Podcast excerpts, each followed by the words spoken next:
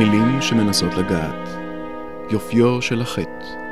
רב שיח על הרומן תמונתו של דוריאן גריי, מת אוסקר ויילד. משתתפים דוקטור אילנה גומל, עודד קוטלר וצבי ינאי. קטעי קריאה זוהר סדן. מראיינת ועורכת רותי קרן.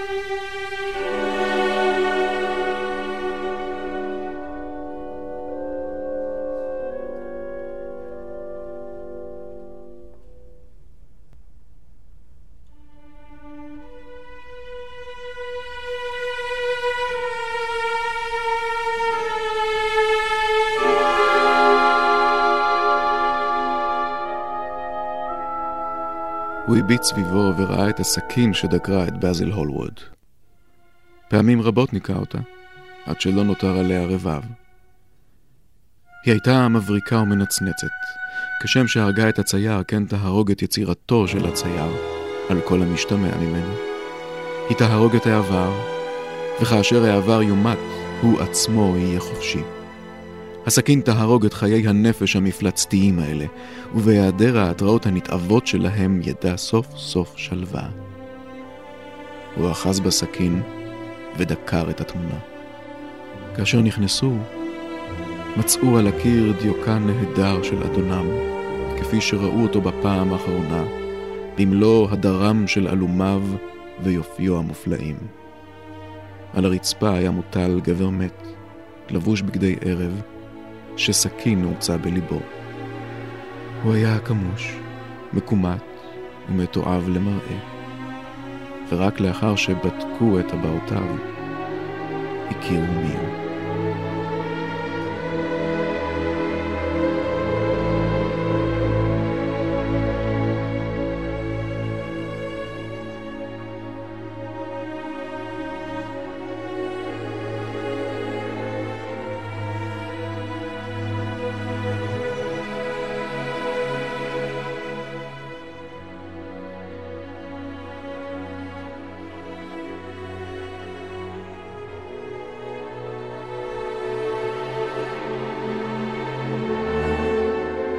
יצירתו של אוסקר ויילד, תמונתו של דוריאן גריי, נמנית עם היצירות שהופקעו מהיותן אה, יצירות אומנות, אה, ספרות, והפכו זה מכבר למיתוס, למושג, שעוצר בתוכו שלל אסוציאציות ומשמעויות שהתגבשו זו על זו וקיבעו את אה, מעמדו, תוך שהוא אפוף הילה של קסם והתפעלות. אנחנו מכירים את התופעה הזו למשל לגבי uh, יצירת המופת של סרוונטס, דון קיחוטה והמושג דון קישוטיות שנוצר בעקבותיה. אנחנו מכירים את המושג קפקאיות שנגזר ממכלול יצירתו של פרנס קפקא. גם דוריאן גריי, האלם היפהפה שלא מזדקן אף פעם, לא הונצח רק בתמונת uh, דיוקנו, אלא מוסגר כמושג.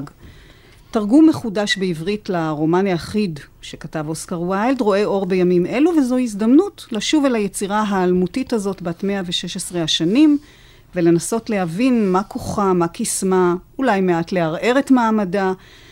הקשרים והמשוואות בין החיים לאומנות, כוחו של היופי מול הזמן המתכלה, יופיו של החטא, ועוד ועוד נושאים ושאלות שהספר הזה מעורר. כאן uh, לצידי דוקטור אילנה גומל, ראש החוג לאנגלית וללימודים אמריקאים באוניברסיטת תל אביב. צבי ינאי, מנכ"ל משרד המדע לשעבר ומחבר הספר מסע לתודעת הטבע, והשחקן והבמאי עודד קוטלר. אז אנחנו משתמשים, אפשר לומר, לא אחת בביטוי, הוא נראה כמו דוריאן גריי, או די אפילו בהגיית שמו של הספר, לפחות על סמך ההתנסויות שלי בשבועיים האחרונים, כדי לעורר אה, קריאות התפעלות וסקרנות. והשאלה שמסתתרת מאחורי כל זה, לצד שאלות אחרות כמובן שעוד נעלה כאן, היא מיהו דוריאן גריי עצמו? האם הוא קיים בכלל? או שבעצם הוא לא היה צריך להתקיים ממש אף פעם, אלא להישאר תמיד רק בבואה, כמיהה, השראה ואכזבה.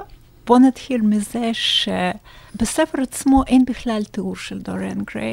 כתוב שיש, אה, הוא בחור יפה עם עיניים כחולות, פחות או יותר זה הכל. מצד שני, לכל אחד מאיתנו יש את דוריאן גריי משלו. אני, כשאני חושבת עליו, אני מדמיינת אותו כדייוויד בואי, כמו שהוא היה לפני 25 שנה. אבל זה נכון, לאוסקר ויילד היה דוריאן גריי משלו. שהרס לו את החיים, וזה סיפור שהוא בהחלט סיפור מדהים. הרי אוסקר ויילד היה סופר, מחבר, ידוע, מוצלח, מצליח, וכל זה נגמר בעצם ברגע אחד, כשהוא הואשם במה שנקרא gross indecency, שזה יחסים הומוסקסואליים, שאז היה פשע באנגליה באותה תקופה, נעמד uh, לדין. נשפט לשנתיים. עם עבודת ו... פרח, אגב. כן, עם עבודת כן. פרח, והוא איבד את הכל. עד כדי כך הוא איבד את שמו בעצם, והוא אחרי, אחרי תקופת המעצר, הוא שינה את שמו לסבסטיאן מלמט, שזה גם כן מעניין. בכל אופן, הסיבה לכל, ה, לנפילתו הגדולה, היה בחור בשם לורד אלפרד דאגלס. שהיה יפה כמו דוריאן גריי, אני באמת ראיתי את התמונות שלו, הוא היה יפה בצורה בלתי רגילה. ואוסקר ויילד פגש אותו אחרי שהספר יצא, ולורד דאגלס קרא את הספר ומאוד התלהב, ובא לאוסקר ויילד וביקש ממנו חתימתו על הספר. ובזה זה התחיל ובזה זה נגמר. אז uh, פה יש סיפור שהוא בהחלט סיפור מדהים, כי זה כמעט נקמה של דמות ספרותית, על, כי בהחלט היה דמיון מאוד רב בין uh, אלפרד דאגלס ודוריאן גריי. אז זה התחלה של מסתרין, כי באמת הספר הזה הוא עטוב במסתרין.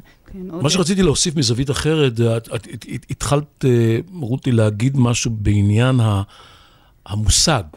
זה הפך למושג. ואני חושב שבעצם אין כמעט שטח שאתה לא יכול למצוא בו איזושהי השלכה מדוריאן גריי, בכל מה שקשור לאיזה מין סוג של כפילות או דיכוטומיה בין מראה או, או מראית עין לבין איזו מהות פנימית יותר, והסתירה שבין שני הדברים האלה. האם באמת ישנו תואם בין מה שאנחנו חשים כלפי משהו לבין משהו באמת? את יודעת, הוא אומר את זה באיזה מקום שהוא, גם מומחים דיברו על זה לא, לא מעט, קראתי על זה הרבה, ואני הגעתי בעצמי, בגין גם גילי המופלג, למסקנה שבעצם החיים הם די מתעתעים. מה שמוצק זה האומנות. ואני חושב שבאיזה מקום שהוא לקח אוסקר ויילד והפך את העסק על פיו, שהוא בעצם אותו דבר עצמו. אני חושב שהשאלה כאן היא לא של תואם. אנחנו אה, יכולים לראות כל יום במראה מה עושה לנו הזמן. הקמטים, החריצים, הפנים הנפולות, כל מיני דברים כאלה שמעידים על הזמן. הבעיה היא שאין לנו מראה שאנחנו יכולים להתייצב מולה שמראה לנו את הנפש. משום שפועלים מנגנוני הכחשה עצמית כל כך חזקים, שאנחנו אף פעם בעצם לא מכירים את עצמנו. זה באמת הרעיון היפה של אוסקר ויילד. שהוא לקח משהו והפך אותו לסמל, וזה גם החולשה שלו, כי את שאלת קודם את, ה... את השאלה הראשונה שלך, מי, מי זה דוריאן גריי? אנחנו לא יודעים מי זה דוריאן גריי. הוא לא טורח להגיד, להציג לנו דמויות, הוא טורח להציג לנו טיפוסים שמחוברים ביניהם, בינם לבין עצמם עם שנינויות ועם עוד כנף ומכתמים. זה נכון, אוקיי? הם לא דמויות כמו, את דיברת על, על דון קיחוט, הם לא דמויות מסוג זה. אבל מצד שני, למה הם צריכים להיות? אנחנו רגילים להתייחס לספרות גדולה כספרות של עומק פסיכולוגי. זה לא ספר מסוג הזה, וזה לא דמויות מסוג זה. אוסקר ויילד, זה נכון שזה הרומן היחיד שלו, הוא גם כתב אגדות ילדים, כמו הנסיך המאושר, זה בעצם הוא כתב, okay, אוקיי? הספר הזה הוא אגדה, ואנחנו צריכים להתייחס לאגדה עם קריטריונים שונים מאשר אנחנו מתייחסים לרומן פסיכולוגי. יש מסורת אחרת במאה ה-19, רומנים כמו למשל פרנקנסטיין, שזה גם כן לא רומן פסיכולוגי, הפך למיתוס, הפך לאגדה, נכון. הפך לסמל. כן. דרקולה, גם כן, מי לא יודע את דרקולה, מי לא יודע את פרנקנסטיין. זאת אומרת, יש גם מסורת מקבילה, גם במאה ה-19 של אגדות, של יצירות, מה שנקרא fables, אלגוריות.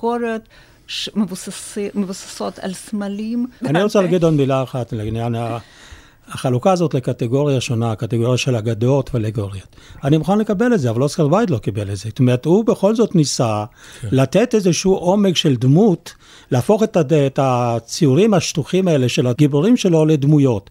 אם זאת אגדה מהסוג הברווזון המכוער, אני מקבל את זה, זה נורא יפה, אבל אתה לא מחפש בברווזון המכוער עומק. ואותו דבר כאן, אם זה באמת בקטגוריה הזאת, אז הוא היה צריך להישאר בקטגוריה של אגדות, כמו שהוא עשה עם הנסיך המאושר, ולא להפוך את זה למין ספק רומן, ספק אלגוריה, ספק אגדה. זה אגדה, אבל זה לא אגדה לילדים. אוקיי? וכל העניין של אהבה סמויה היא לא ממש לא סמויה, שם בזל אומר לו, אני כן. אוהב אותך פחות או יותר. כן, אבל הם לא... ואם זה... זה לא מתממש לכלום. זה גם עדיין לא יש- יכול להתממש. למה כי- זה לא יכול בגלל להתממש? החוקים. בגלל בגלל... אה, אבל זה לא, זה, זה בדיוק הוא מה שהוא לא מצייר מראה. אותו, הוא זה מה מצייר שהוא לא אותו. מראה אותו, הוא לא מראה את זה. הוא לא מראה את המאבק שיש לו, שהיום כל כך מוכר לנו, שכולם יוצאים מהארונות. גם העניין של מיניות שם, כי זה ספר גם על מין וגם על אהבה, העניין של מיניות הוא, הוא קצת יותר מסובך ממה שאנחנו רואים, כי גם אנחנו צריכים לראות את זה בקונטקסט ההיסטורי. למשל, עכשיו אנחנו מדברים על הומוסקסואליות כזהות מינית. דבר כזה לא היה קיים בכלל בתקופתו של, של אוסקר ויילד, גם לא חשב על עצמו במונחים האלה של זהות. אז מה זה לצאת מהארון? זה לא, זה, לא היה לזה שום... שום היה ארון. לא היה ארון בכלל. אחד הדברים שכן אה, אפשר היה אולי, אה, אם צריך אה, לקטלג, לומר על היבט רציני מאוד בספר של אוסקר ויילד, זה ההיבט הזה של רומן סאטירי. כן. יש אלמנט כל כך חזק נכון. של איזה מין התקפה על החברה האנגלית שבה הוא חי, שאפילו עוד בטרם הוא בעצם נשפט, ובטרם הוא, הוא סבל את הסבל האישי שלו כתוצאה מההומוסק, מהרומן ההומוסקסואלי של- שלו עם הלורד. בעצם באיזה מקום שהוא שם הוא במיטבו. העת המושחז שלו, שהוא מתאר, שהוא מתאר מפגשים חברתיים, שהוא מתאר הליכי חברה, שהוא מתאר מניירות חברתיות, שהוא מתאר שמלות. ובכל זאת, תחזרו- תרשו לי לחזור לבעיה שלי. אני מסתכל על שלושת הדמויות האלה, המרכזיות, דור- גריי ולורד. הנרי ובאזיל הצייר. מה אנחנו יודעים על לורד הנרי? מלא שנינויות ומלא התחכמויות ומלא אה, בדיחות, ובסופו של דבר, מיזנטרופ, דוריאן גריי... שונא נשים, לא נהנתן, צריכים- כן, אנחנו גם לא... הומוסקסואל נסתר. כן, לא, כן, לא, אבל זה לא. הכל בכותרות. הכל זה בכותרות. אוסקר ויילד באחד ממכתביו כתב, לורד הנרי זה מה שאנשים חושבים שזה אני, דוריאן גריי זה מה שאני הייתי רוצה להיות, ובאזיל זה מה שאני באמת.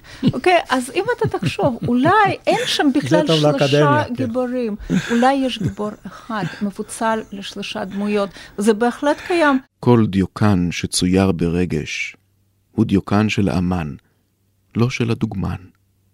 הדוגמן הוא רק מקרה, הזדמנות. לא אותו חושף הצייר. הצייר הוא שנחשף על הבד המצויר. לא אציג את התמונה, משום שאני חושש שחשפתי בה את סוד נשמתי. למעשה כבר מן ההתחלה מקבע אוסקר ויילד גיבור ספרו לא כבן אדם, אלא כמטאפורה. אה, יותר מכך כיצירת אומנות, ראשית בגלל יופיו העל-אנושי, אבל יותר מכך אה, משום איך שבאזיל, האומן שמצייר את דיוקנו, וחברו לורד הנרי, שאחראי אולי באמת אה, בעקיפין לעיצוב הדיוקן הפנימי של דוריאן, האופן ששני האנשים האלו תופסים את דמותו של דוריאן. דוריאן הוא יצור יפהפה חסר מוח. אומר לורד הנרי, מן הראוי שיהיה כאן בחורף כשאין פרחים, ובקיץ כשצריכים משהו להצטנן. יותר מאוחר מגדיל הצייר לעשות ופונה ישירות לדוריאן, ברגע שתהיה יבש, אצפה אותך בלקה ואמסגר אותך ואשלח אותך הביתה. אחר כך אתה יכול לעשות עם עצמך מה שאתה רוצה. אני אשאר עם דוריאן האמיתי. כלומר, עם התמונה. אז מה בעצם מתרחש ברגע הזה, שהוא אולי הרגע הפטאלי, אולי הרגע הטרגי ביצירה הזאת? הרי עד לרגע הזה בעצם דוריאן היה טהור לחלוטין, אה, כמעט. לוח ריק, יופי מושלם נטול פגם, וברגע הזה, כשמטשטש הגבול בין האומנות אה, לחיים, ברגע הזה גם נוצר החיץ בין הקיום האמנותי הרגשי לבין הקיום הריאלי. את אמרת, אילנה, שמדובר בהגדה, אז אם אנחנו נלך לפי פורמט ההגדה, הרגע הזה הוא אולי הרגע של הכישוף. הרגע הזה של ה... שהיפהפייה הנרדמת נדקרת מן המחט, הרגע שהנסיך הופך לצפרדע. מה, איפה הלקח? מה צופן בתוכו הכישוף הזה, הקסם הזה, שהוא, שאוסקר ויילד בחר להטיל על הגיבור שלו? בדיוק, זה, לזה אני רציתי להתייחס. קודם כל, באמת שאין פה תהליך, זה נכון, אבל גם לא צריך להיות תהליך, כי כל מה שקרה לדוריאן גריי קרה ברגע זה שהוא אמר, אני רוצה להיות התמונה, כי זה מה שהוא אמר, אני רוצה להחליף, אני רוצה להיות תמונה. לא הזו. להזדקן, כן, רוצה להיות חפץ. Time is waiting in the wings. He speaks of senseless things. His script is you and me. Boy, time He flexes like a whore, falls wanking to the floor. His script is you and me, boy. Time and quaaludes and red wine, demanding Billy dolls and other friends of mine. Take your time. זה כל כך עצוב. זה כל כך עצוב. אני אזדקן, ואראה נורא ומבעית, אבל התמונה תישאר צעירה לנצח. לעולם לא תהיה זקנה יותר מאשר ביום קיץ זה של חודש יוני. אילו רק היה אפשר שיקרה ההפך, אילו, אילו היה אפשר שאני אשאר צעיר לעד והתמונה היא שתזדקן, הייתי נותן, הי, הי, הייתי נותן הכל. כן, אין דבר בעולם שלא הייתי נותן. הייתי נותן בתמורה את נשמתי. אני מקנא בכל דבר שיופיו אינו גובע. אני מקנא בדיוקן שלי שציירת, באיזו זכות הוא ישמר את מה שעליי לאבד. כל רגע חולף גוזל משהו ממני, הוא מעניק משהו לדיוקן. אילו רק היה אפשר שיקרה ההפך. אילו היה אפשר שהתמונה תשתנה ואני אשאר תמיד מי שאני עכשיו, למה ציירת אותה? היא תקנית אותי בבוא היום, תקנית אותי נורא. You are not a victim. You just scream with boredom. Not evicting time. ברגע זה הוא, הוא, זהו, הוא מפסיק להיות אדם והוא הופך לחפץ, והתהליכים שמתרחשים ליצירות אמנות הם תהליכים לחפצים, הם תהליכים שונים לגמרי ממה שמתרחשים, אם בכלל מתרחשים תהליכים כאלה. ברגע שהוא אומר, אני רוצה להיות תמונה, הוא מאבד יכולת להרגיש. הוא מאבד יכולת לחוש, וברגע זה הוא כבר, הוא, הוא כבר לא בן אדם, כי מה זה בן אדם? בן אדם זה, זה יצור שהוא יצור אורגני, שיש לו גוף, גוף שמזדקן, וגוף שמרגיש כאב וגם עונג. ברגע זה דוריאן גריי לא מסוגל להרגיש כלום, אוקיי? וכל מה שקרה לו אחר כך, הוא מחפש דרכים להרגיש. לא משנה מה. בהתחלה הוא מנסה כן. להרגיש אהבה, הוא לא מסוגל, זה לא, הוא לא, אף פעם לא, לא אהב את סיבל, זה לא עניין. הוא ניסה לאהוב אותה, אבל לא מסוגל, כי הוא לא מסוגל, כי חפץ לא מסוגל הוא לאהוב. הוא דווקא מדבר על זה שהוא כן התאהב, אבל... אבל בסופו של דבר לה... זה...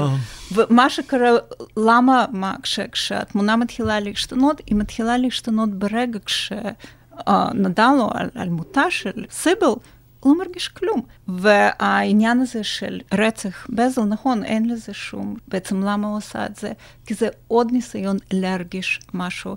כי מה יותר, כאילו, מה, מה יכול להיות יותר, יותר גרוע מזה? זה אפרופו, יש בזה גם עומק פסיכולוגי. כל הסיפור שלו זה, זה סיפור של, של חיפוש אחרי נכון. רגש, רגש. תראו, בגלל שאנחנו חסרים mm-hmm. את הממד הרגשי וזקוקים לו, אנחנו נוטים מצד אחד להתמכר ולהיסחף אל המטאפורה שמובילה אותנו להאמין ברעיון הזה שהתמונה משקפת את מה שקורה באמת בתוך נפשו של דוריאן. אבל השאלה האם באמת שם נמצא דוריאן האמיתי, או שזה בעצם הטעיה מבריקה של אוסקר ויילד, ללכת שבי אחרי הקיום שלו כיצירת אומנות עם תוכן רגשי, אבל בעצם דוריאן גריי האמיתי הוא דווקא הגבר הזה, בשר ודם, שכביכול מצופה בלקה וממוסגר במסגרת ומנותק ממגע אנושי חי ולא עובר שום שינוי והוא חלול מרגשות.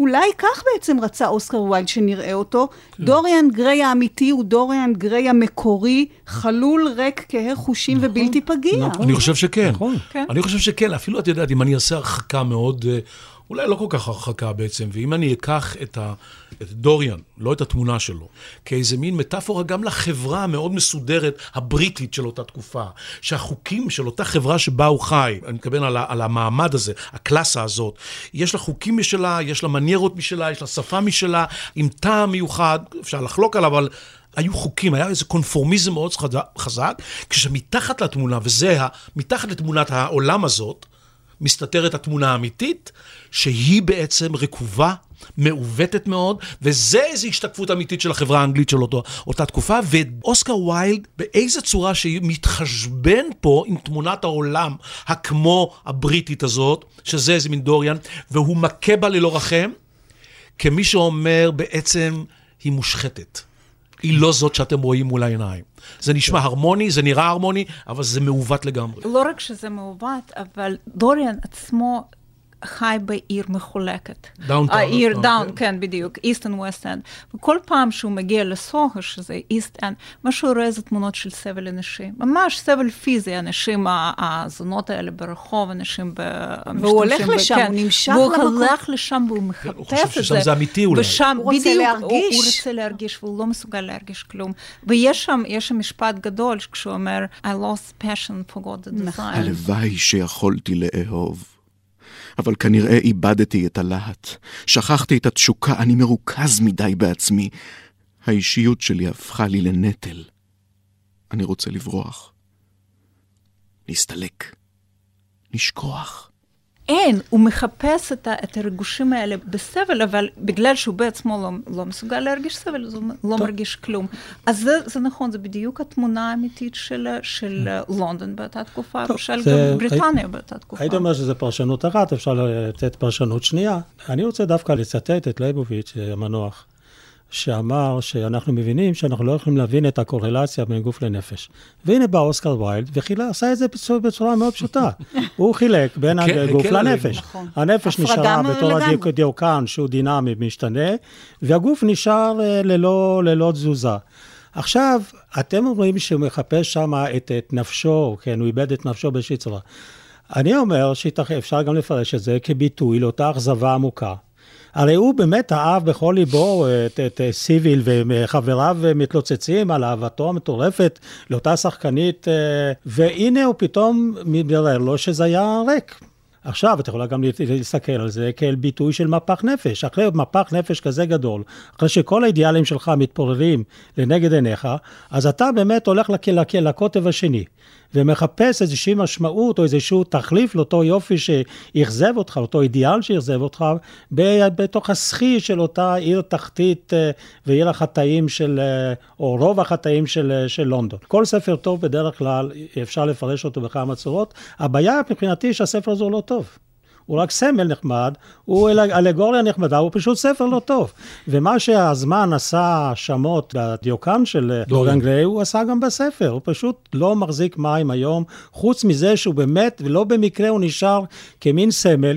כמשל, השאלה- כאלגוריה, וזה נחמד וטוב. לא, אבל השאלה איך הוא הגאונות- מחזיק. זה הגאונות אבל שלו. הוא מחזיק זה. הגאונות שלו. ש- אבל לא הספר כספר. אבל אולי אגב, אולי לא, אני, באמת... לא, אני ממש לא מסכימה עם זה. קודם כל, מה זה קריטריון, מה זה ספר טוב? לספר הזה יש השפעה אדירה.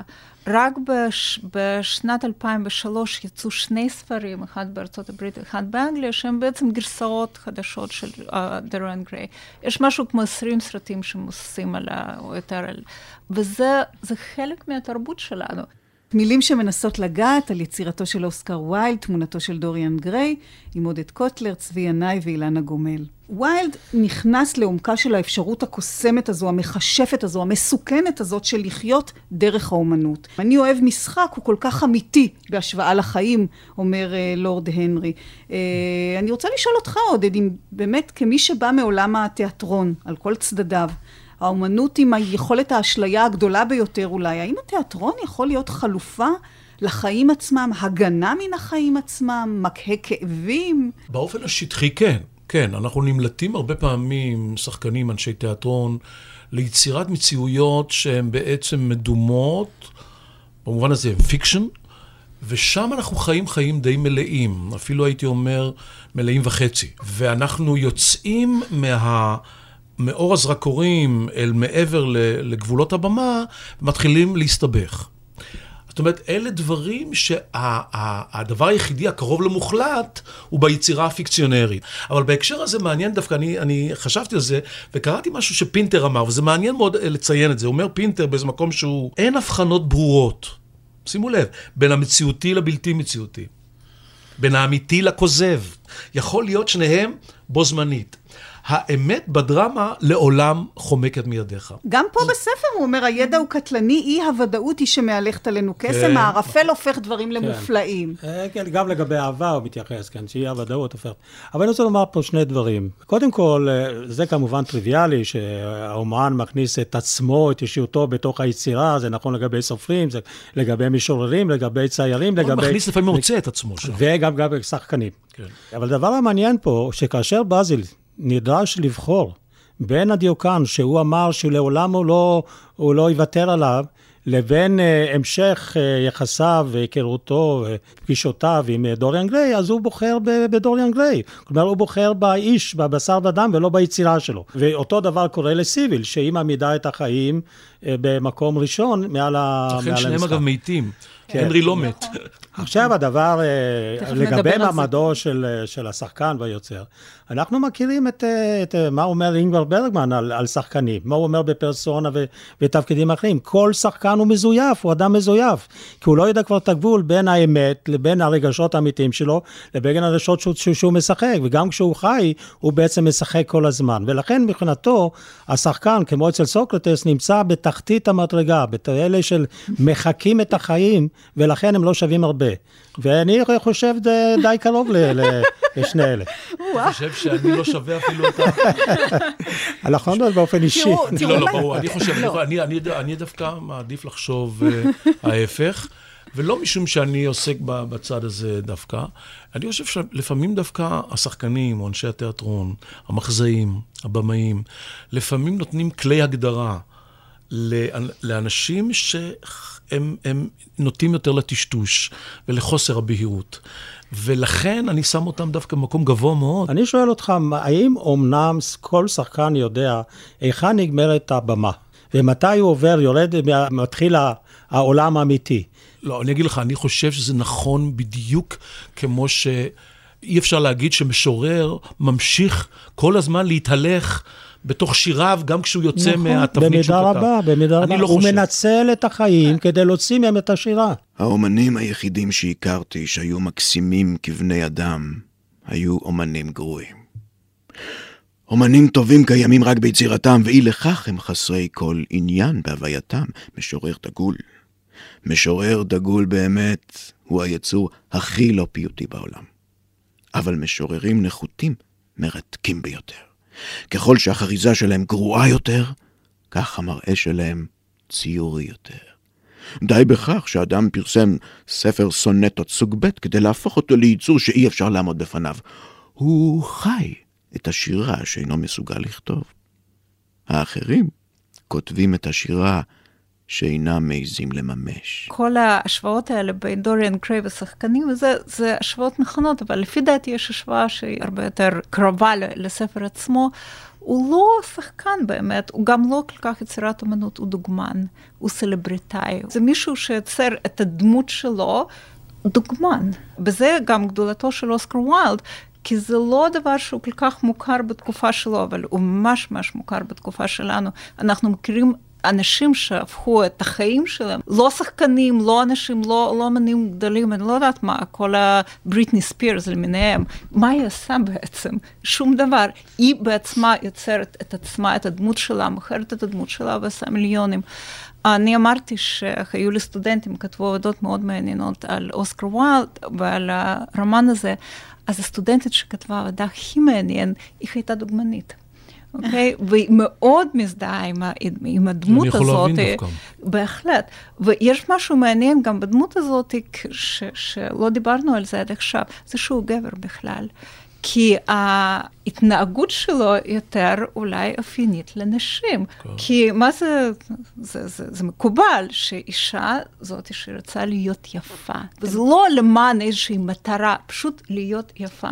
וזה מה שהוא בעצם עושה. זה מקובל בתרבות מסוימת, שהתרבות שלנו, היא לא בהכרח בכל תרבות זה ככה. למעשה, הבעיות. התמונה של דוריאן גריי נמצאת על קירו של כל מנתח פלסטי. בדיוק. וכל אישה וגם כל גבר, יש גם גברים שמתמכרים לניתוחים פלסטיים כדי להיות יפים, כדי ליצור את עצמם, לא ליצור יצירה, לא ליצור דמות, לא לשחק, ליצור את עצמם כיצירת אמנות. בבוא היום, כשתהיה זקן ומקומט ומכוער, לאחר שהמחשבה תחרוש קמטים במצחך והתשוקה תצרוב את שפתיך בלהבותיה הנוראות, אז תרגיש בדבר. תרגיש בו נורא. כיום, כיום אתה מקסים את כולם בכל מקום שאתה מגיע אליו. האם, האם זה יימשך לעד?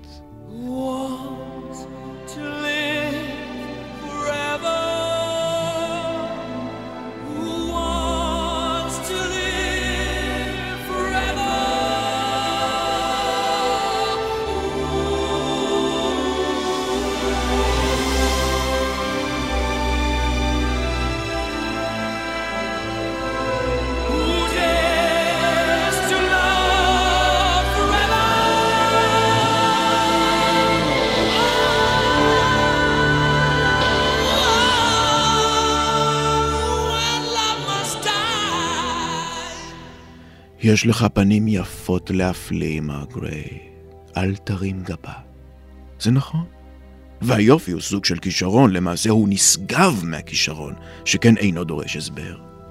אי אפשר להטיל בו ספק. יש לו זכות אלוהית למלוכה. הוא הופך את אלה שנהנים ממנו לנסיכים. אתה מחייך? אה, לא תחייך כשהוא יאבד לך. אנשים אומרים לפעמים שהיופי שטחי. אולי, אבל לפחות אינו שטחי כמו המחשבה. בעיניי, היופי הוא פלא הפלאים. רק אנשים רדודים נמנעים משיפוט על פי מראית העין. המסתורין האמיתי שבעולם הוא הגלוי, לא הנסתר. כן, כן, מר גריי, האלים עשו איתך חסד. אבל את מה שהאלים נותנים, הם ממהרים לקחת. לפניך רק שנים ספורות שבהן תוכל לחיות חיים אמיתיים, מושלמים ומלאים. כאשר ייעלמו נעוריך, ייעלם איתם גם יופייך, ואז תגלה לפתע שכבר לא ממתינים לך ניצחונות. או שתיאלץ להסתפק בהצלחות עלובות שזכר עברך יהפכן למרות מתבוסות. כל חודש שחולף מקרב אותך לרגע נורא. הזמן מקנא בך, ולוחם בשושנים ובוורדים שלך. עליך לחיות! לחיות את החיים המופלאים שיש בך. אל תחמיץ שום חוויה. חפש תמיד ריגושים חדשים, אל תפחד מדבר. הדוניזם חדש, זה מה שנחוץ למאה שלנו. ייתכן שאתה תהיה הסמל המוחשי שלו. אתה עם האישיות שלך יכול לעשות הכל. העולם שייך לך לעונה אחת. הפרחים הפשוטים שצומחים על הגבעות קמלים, אך הם ישובו לפרוח. ביוני הבא הלבונום יהיה צהוב בדיוק כמו היום, אבל אנו, אנו לעולם לא זוכים שוב בנעורינו, החדווה הפועמת בנו בגיל עשרים הופכת לנרפאת. איברינו כושלים, חושינו מתנוונים, אנחנו הופכים לבובות תיאטרון מחרידות. רדופים תשוקות שפחדנו מהן, ופיתויים מתוקים שלא העזנו להיכנע להם. נעורים! נעורים! אין בעולם דבר מלבד הנעורים.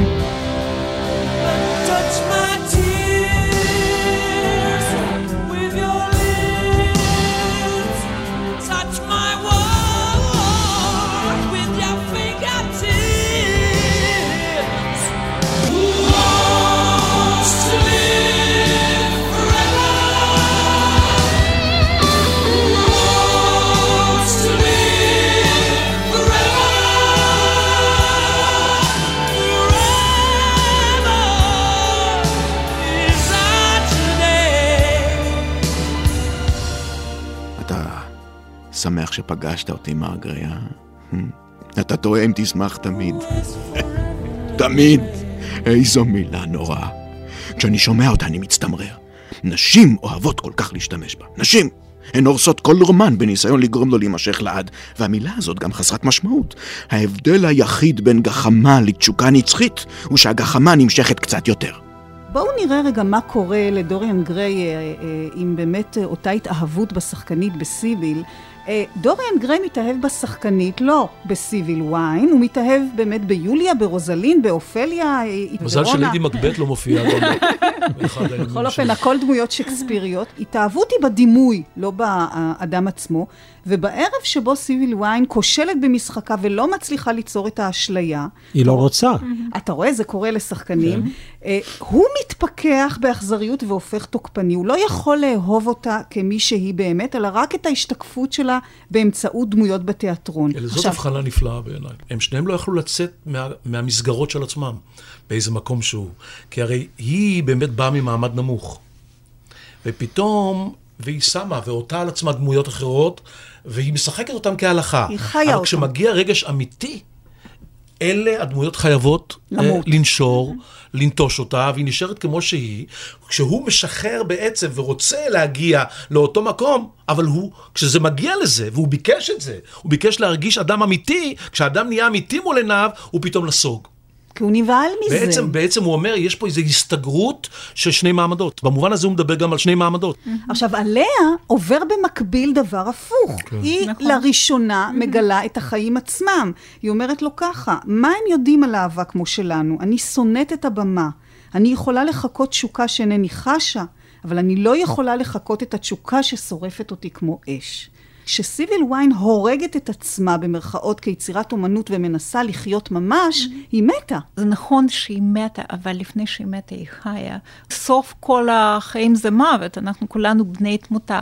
חפץ, לעומת זה, יצירת אמנות היא לא מתה, אבל היא גם לא חיה.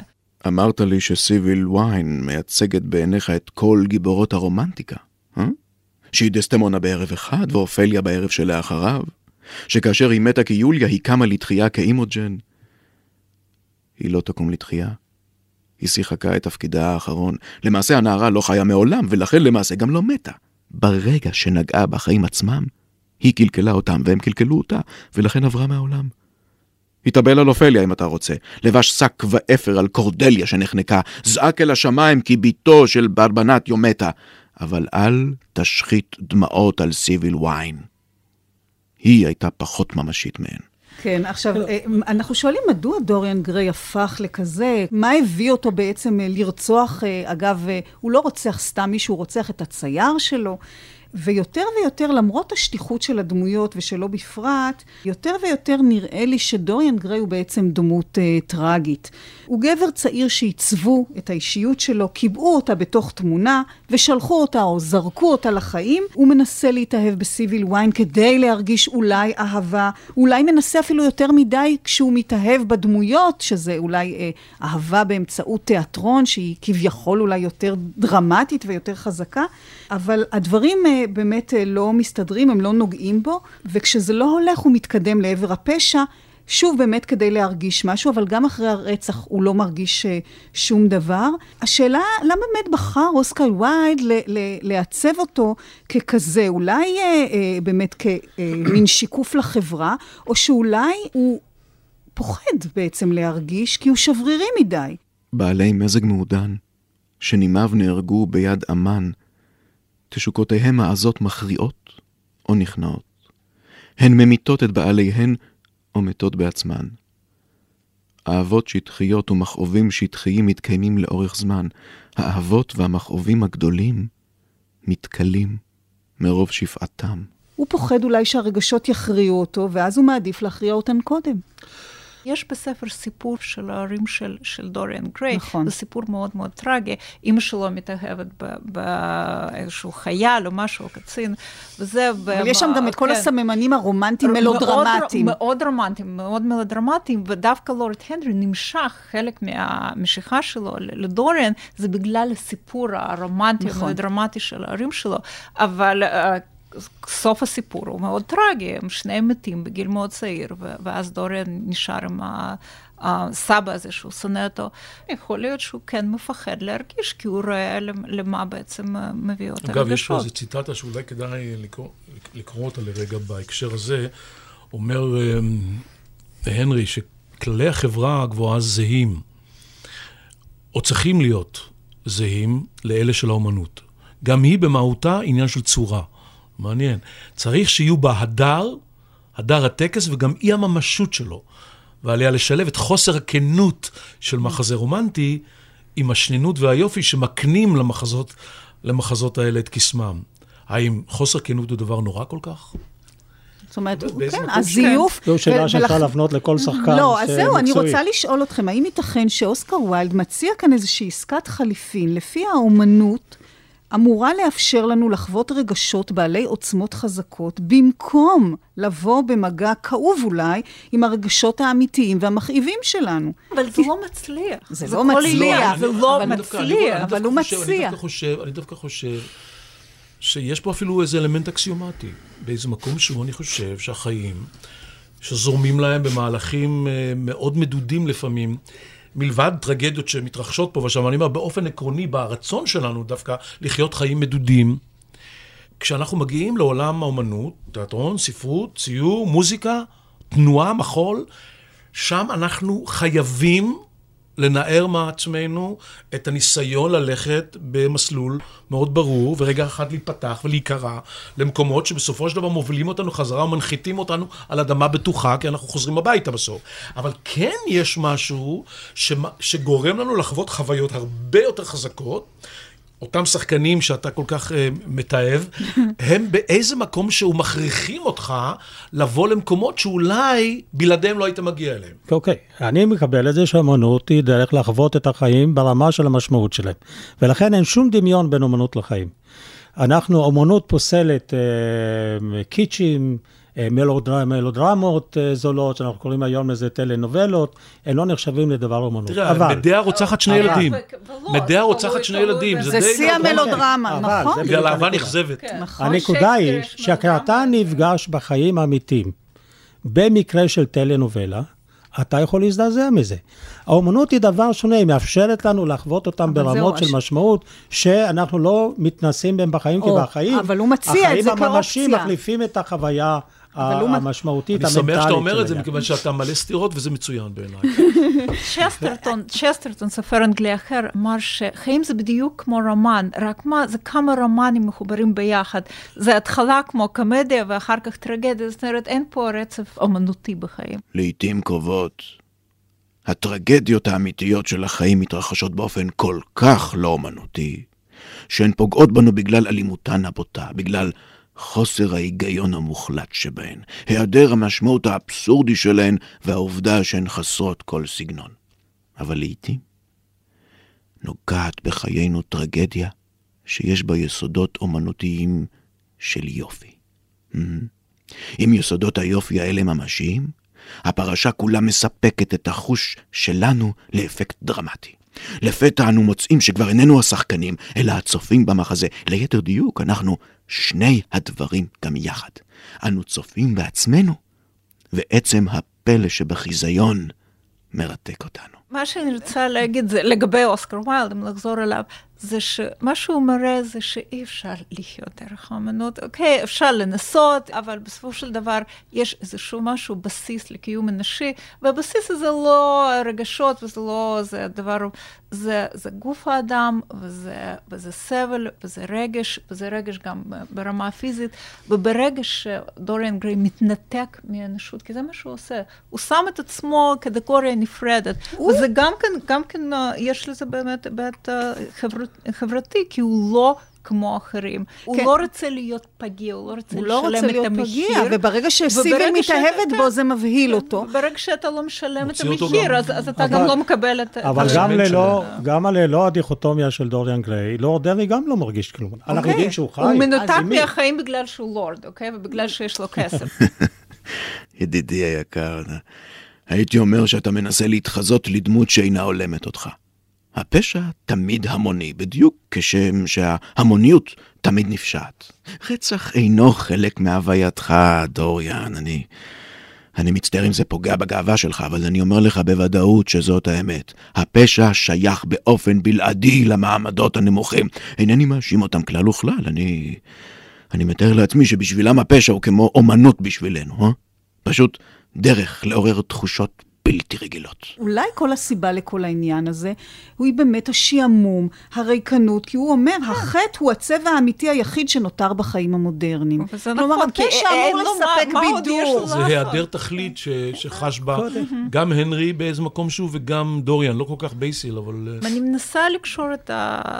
את הדמות הזאת לחיים מודרניים, כי זה באמת, זה, זה, נראה לי, זה נראה לי ספר מאוד מודרני, למרות שהשפה היא די, ארכאית, אבל הוא ספר מאוד מודרני. אנחנו מכירים אנשים כמו דוריאן גריי, אנשים למשל שמבלים את כל חייהם באינטרנט, ב cyberspace. יש אנשים שנכנסים חיים בתוך העולם המחשב, שמשנים את, ה- את זהות מינית למשל, או אני יודעת מה, שם אחר, הכל אחר. קודם כל את הגיל. כן, גיל, כמובן, תמיד, אוקיי? אנחנו רוצים להיות יפים, צעירים, אנחנו רוצים להרגיש, אנחנו לא רוצים להזדקן, לא רוצים להיות בני תמותה. אני חושב שזה מוביל חזרה לאותו מקום שאני נדמה לי, אולי אני טועה, שמנסה ויילד בעצם להרוס את מיתוס היופי, או. ולא לסגוד לו. זהו. זה נובע מאיזה מין מצוקה גדולה מאוד שלא עצמו ביחס לעולם שסובב אותו, ולמה שהוא חש כלפי עצמו, כנראה זה חיבור בין השניים. אולי באמת, אני חושבת שבסופו של דבר, מה שספר אומר זה שאנחנו לא יכולים לחיות בעולם. אנחנו לא יכולים ליצור את עצמנו כיצירה אמנות מושלמת, וכל הרצון הזה לשלמות בסופו של דבר מביא להרס עצמי או להרס של אחרים. כן, זה כמו, כמו האידיאלים. כן.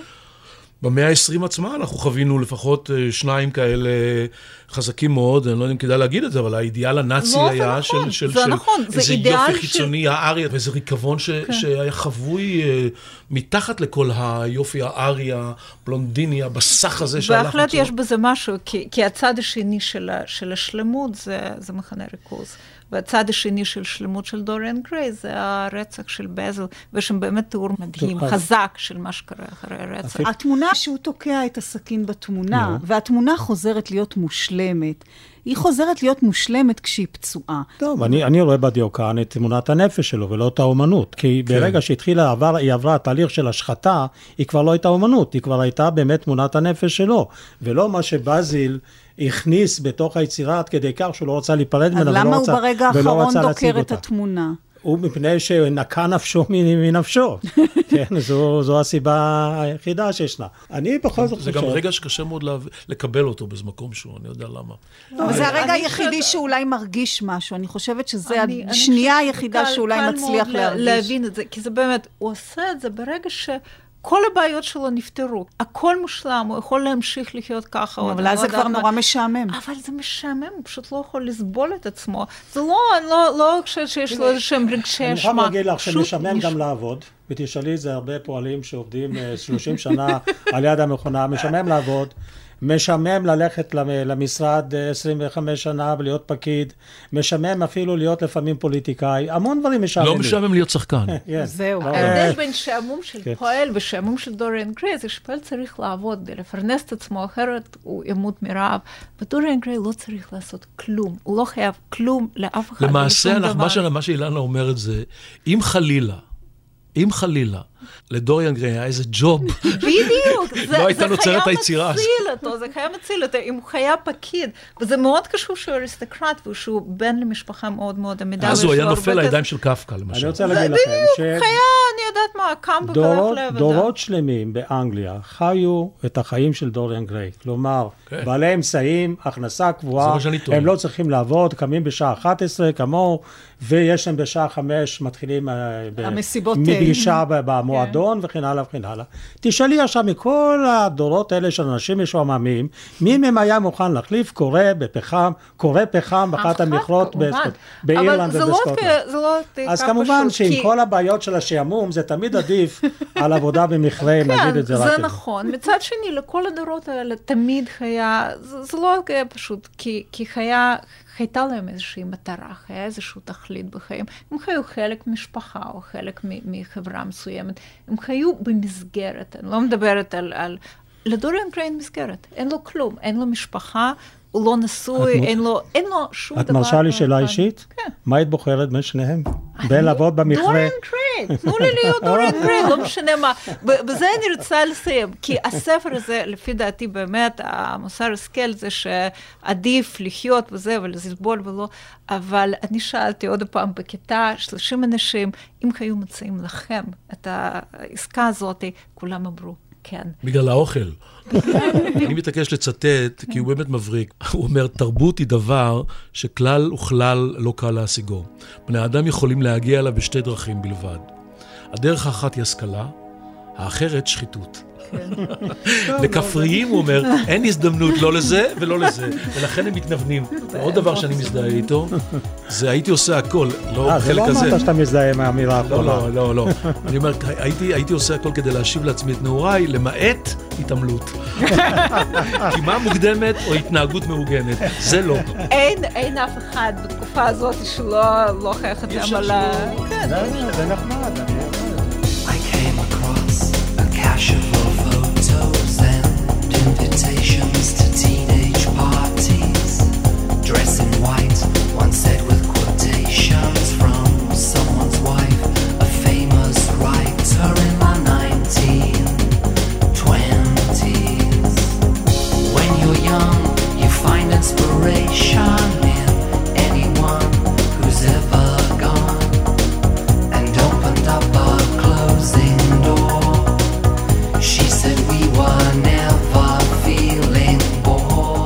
בתוכנית מילים שמנסות לגעת, שמענו שיחה על יצירתו של אוסקר ויילד, תמונתו של דוריאן גריי. הספר ראה אור בהוצאת פן וידיעות אחרונות, בתרגומה של ליה נרגד. השתתפו דוקטור אילנה גומל, עודד קוטלר וצבי ינאי. קטעי קריאה זוהר סדן. ראיינה וערכה רותי קרן.